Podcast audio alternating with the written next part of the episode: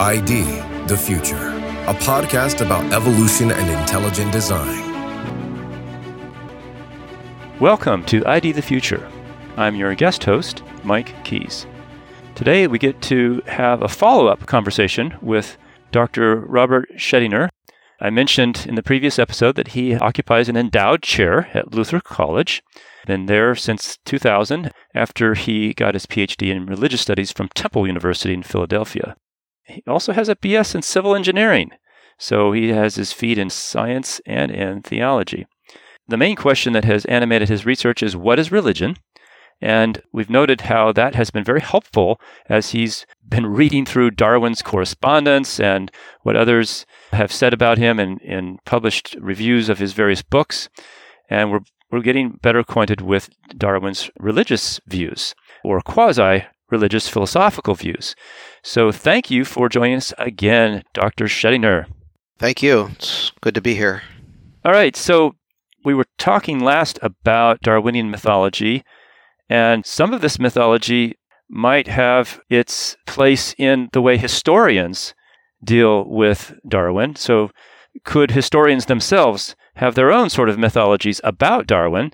In particular, I know you have thought carefully about the very influential book called Darwin's Sacred Cause, authored by Adrian Desmond and James Moore. And you question some of their historiographical methods, and you argue that, because, see, they, they argue that Darwin's theory about the origin of species was primarily motivated by his abolitionist sentiments. But you've reached some different conclusions. How so? Yeah, so I had read Darwin's Sacred Cause some years ago, early in my sort of exploration of Darwin. And it was a really interesting read, a very well-written book, and I, I enjoyed reading it, but I wasn't sure about the thesis that Darwin was primarily motivated in his species work by abolitionist sentiments, the way they, they want to argue. But I put it aside, and I did other work, and as I was rewriting my book, my forthcoming book on Darwin, I wanted to take up his issues, or his, his beliefs about slavery and race in a, in a final chapter.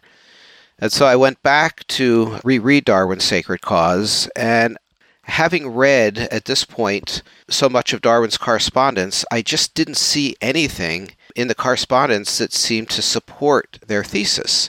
Clearly, Darwin did not like slavery. That, that's, that's well documented. But I didn't see any evidence that that was the primary motivation for his scientific work, as they argue.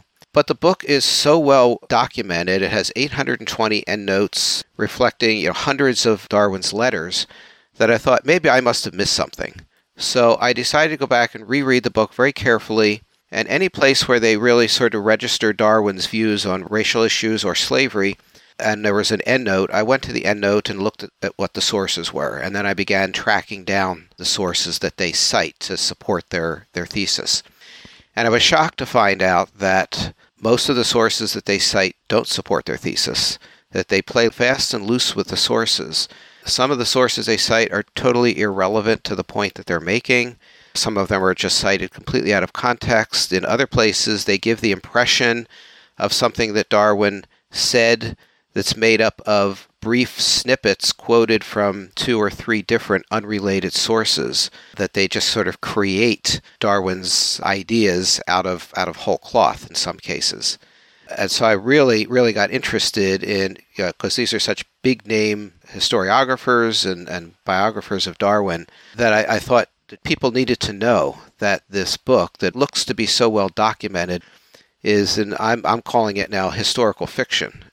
It's root, it's rooted in history, but their picture of Darwin, I think, is highly fictionalized. It's passed off as something that is fully rooted in the historical sources when it's not. So I find that as being very disturbing in terms of methodology, but also the ethical aspect of that, creating something that looks like real historiography when it doesn't appear to be that at all. So they were, in a sense, creating the Darwin that they wanted, right? Yes. The Darwin they, that would be a crusader for a, a very admirable moral cause that we, of course, agree with Desmond and Moore, that abolitionist sentiments were laudable. But as you say, we can't just reconstru- rewrite history to make it a moral lesson. I mean, the moral lesson is morality is important, but history is also important, right? Yes, to get the history important. accurate. Yeah. So again, Darwin had anti-slavery sentiments, and I think a lot of that was just due to he was extremely sensitive to suffering. Hmm. Didn't want to see other people or even animals suffer. And, you know, I think this is part of the reason why uh, he had problems sort of dealing with issues of design in nature, because he saw a lot of suffering in nature and couldn't see that as a reflection of some sort of a divine intelligence. So I think, you know, he was definitely against slavery, but I see no evidence that that was the primary driving force of his scientific work as, as they want to make him out to be. But by creating that picture of Darwin, in a sense, what they're doing is, I think, the implication is Darwin was taking on this this great cause that we can all support. And therefore, if you then become critical of Darwin's work, the implication is it's putting you on the side of the racists. Oh, my. And and I don't think we want to go there. You can criticize Darwin. That doesn't make you a racist just because you criticize the origin of species. Right. And so I wanted to, to highlight this. And so I wrote a five-part series for Evolution News to show the evidence of how they misrepresent the sources that they cite, the primary sources that they cite, create a highly fictionalized picture of Darwin. So, Robert, you're a scholar of academic religion, and I think our listeners would be curious to find out how you became interested in biological origins in relation to religion, and especially how you became interested in the theory of intelligent design. But first, before talking about your interest in intelligent design, why... Why have you found this work you've already described so interesting as a scholar of academic religion, looking at evolutionary biology? Right. So I had my PhD in, in religious studies with a primary focus in biblical studies. I had also done some work in Islamic studies, and I do teach a course on Islam as well as biblical studies here at Luther College. But when I came here out of graduate school in, in two thousand, I very quickly made a connection to a member of the biology department. And he and I taught a team-taught course for a number of years on sort of religion and ecology type things. Now, he was very much a Darwinian, you know, himself, and I hadn't really questioned Darwinian biology at all at that point in my life. I just sort of accepted it like most people do. But I had a colleague in the religion department who taught a science and religion class and had taught it for many, many years. And he was very much a committed Darwinian, and he had relationships. He he knew E O. Wilson personally and some of the, these big names. But then he retired. And knowing that I had a background in engineering and that I was interested in science, he asked me if I would take over the science and religion class for him. He wanted to see it continue. So I thought, well, yeah, I'm interested in that. So I, I'm, I'm happy to do that. So I began in two thousand thirteen teaching a science and religion course. And that's what sort of prompted me to use this sabbatical in two thousand fourteen to read all of these scientific works in evolutionary biology to be able to teach that course with integrity. But then I also knew that to teach that course, I would have to deal with the sort of creationist, intelligent design, Darwinian biology controversy. And in order to do that with integrity, I would need to know more about some of these other concepts. Ah, uh, so you actually started to read about intelligent design then, huh? Right, with great trepidation. It could be so dangerous to get too interested in that, you know. Right, right. So that that's what happened. I, I, I, you know, in terms of preparing to teach this course, I knew I, I should read some of these books about intelligent design. And I assumed at the outset, very much like the story that Gunter Beckley has told about his turning to intelligent design, that I really didn't want to write, read the books. I didn't expect I would find anything very useful in them. I expected to find tendentious religious arguments or biblical citations and not, not good science. But I knew I needed to be more conversant with what intelligent design theorists say themselves. And so with some trepidation, I began reading the books. And next thing I knew, I, I recognized these aren't anything like what the, the larger narrative out there had led me to expect. Now, it's interesting, back in nineteen ninety-six, uh, before I had moved here to Iowa and I was still living in the Philadelphia area and I was still in graduate school, there was a woman in a church that I, I went to who was kind of interested in some of these issues. And she knew I, I had kind of a passing interest in maybe science and religion issues. And I still remember the day she came to me all excited with Michael Behe's Darwin's Black Box. And, oh, ah. you have to read this. This is a great book. And I just didn't give it much credibility, and I just kind of ignored it. And now here I am. Michael Behe's jacket endorsement is on The Mystery of Evolutionary Mechanisms. So I began reading these books on intelligent design uh, around two thousand fourteen, two thousand fifteen, and actually began to see that they were scientifically substantive, that their criticisms of Darwinian evolution were cogent, and that I couldn't easily just sort of dispel them. And then as I started reading the biological literature, as we talked about earlier, and began seeing that that literature itself was not particularly coherent, uh, I became much more interested in understanding, you know, some of these intelligent design issues, and, and have found myself, quite surprising to me, starting to, to very much lean in that direction of there having to be some sort of intelligence driving biological organisms. Well, it's funny that late in your career, intelligent design was still a black box to you. You didn't know what was inside it. Right. So then you opened up the box and, surprise, you found some things you didn't expect.